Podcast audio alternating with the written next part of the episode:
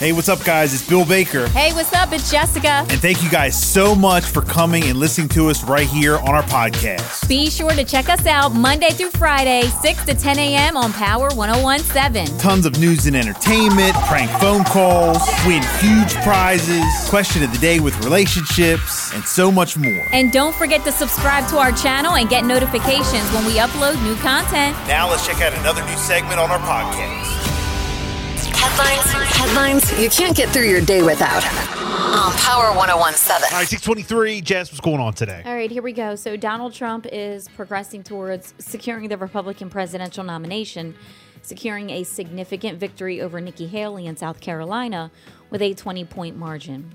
This marks the fourth consecutive win. Despite Nikki Haley's determination to continue in the race, Trump focused on the upcoming general election in November, hinting a probable rematch with the current White House occupant, President Joe Biden. Also, some sad news to report a suspect, 21 year old Charles Escalera, has been arrested in connection to a death of an 18 year old Kentucky student, Josiah Kilman, at Campbellsville University. Kilman was found unresponsive in his dorm room and pronounced dead at Taylor Regional Hospital. Escalera was apprehended on Saturday after a call about a suspicious male near the Green County and Taylor County line. Authorities reported that the arrest occurred without incident. Untreated sleep apnea.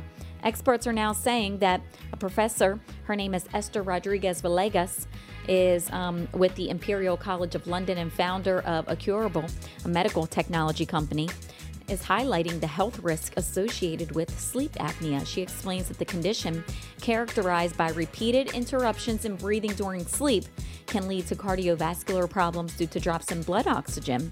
Prolonged symptoms does increase the likelihood of serious cardiovascular issues, including heart attacks and strokes. In Seaford, here locally, a Seaford pastor has been arrested on child pornography charges mm. following an investigation. 74 year old James Dryden was arrested on February the 15th on 10 felony counts of dealing in child porn. We are told that the investigation began after multiple cyber tips were generated by Microsoft, warning that his IP address had access and downloaded uh, child sex abuse material. The Delaware State Police and investigators with the Department of Justice made contact with him at his home, located additional child sex abuse material on his personal devices, and he was held at SCI on $500,000 cash bail. And in Salisbury, the Salisbury Police Department responded. All the units were there on East Church Street for the building fire.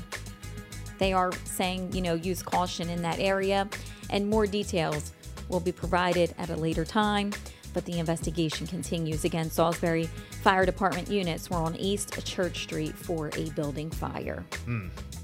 Uh, did you hear about AT&T offering five dollar credits to any five customer bucks. was that who real? were impacted by the recent nationwide five cellular bucks. network outage? I thought it was a joke. Is it for real? I don't know. Five bucks. They announced that over the weekend. I heard. Wow, what a joke! five, that would have been like the amount five bucks compared to wow, like how much long it was out, right? No. That's like embarrassing. five, we're going to give you five dollars, a five dollar credit. Quit your bitching. We'll give you five bucks. Five bucks. We'll pay you. Don't worry. We'll pay you for your uh, Wow. inconvenience.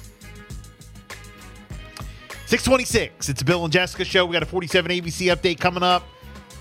And we got Jessica's Celebrity Buzz.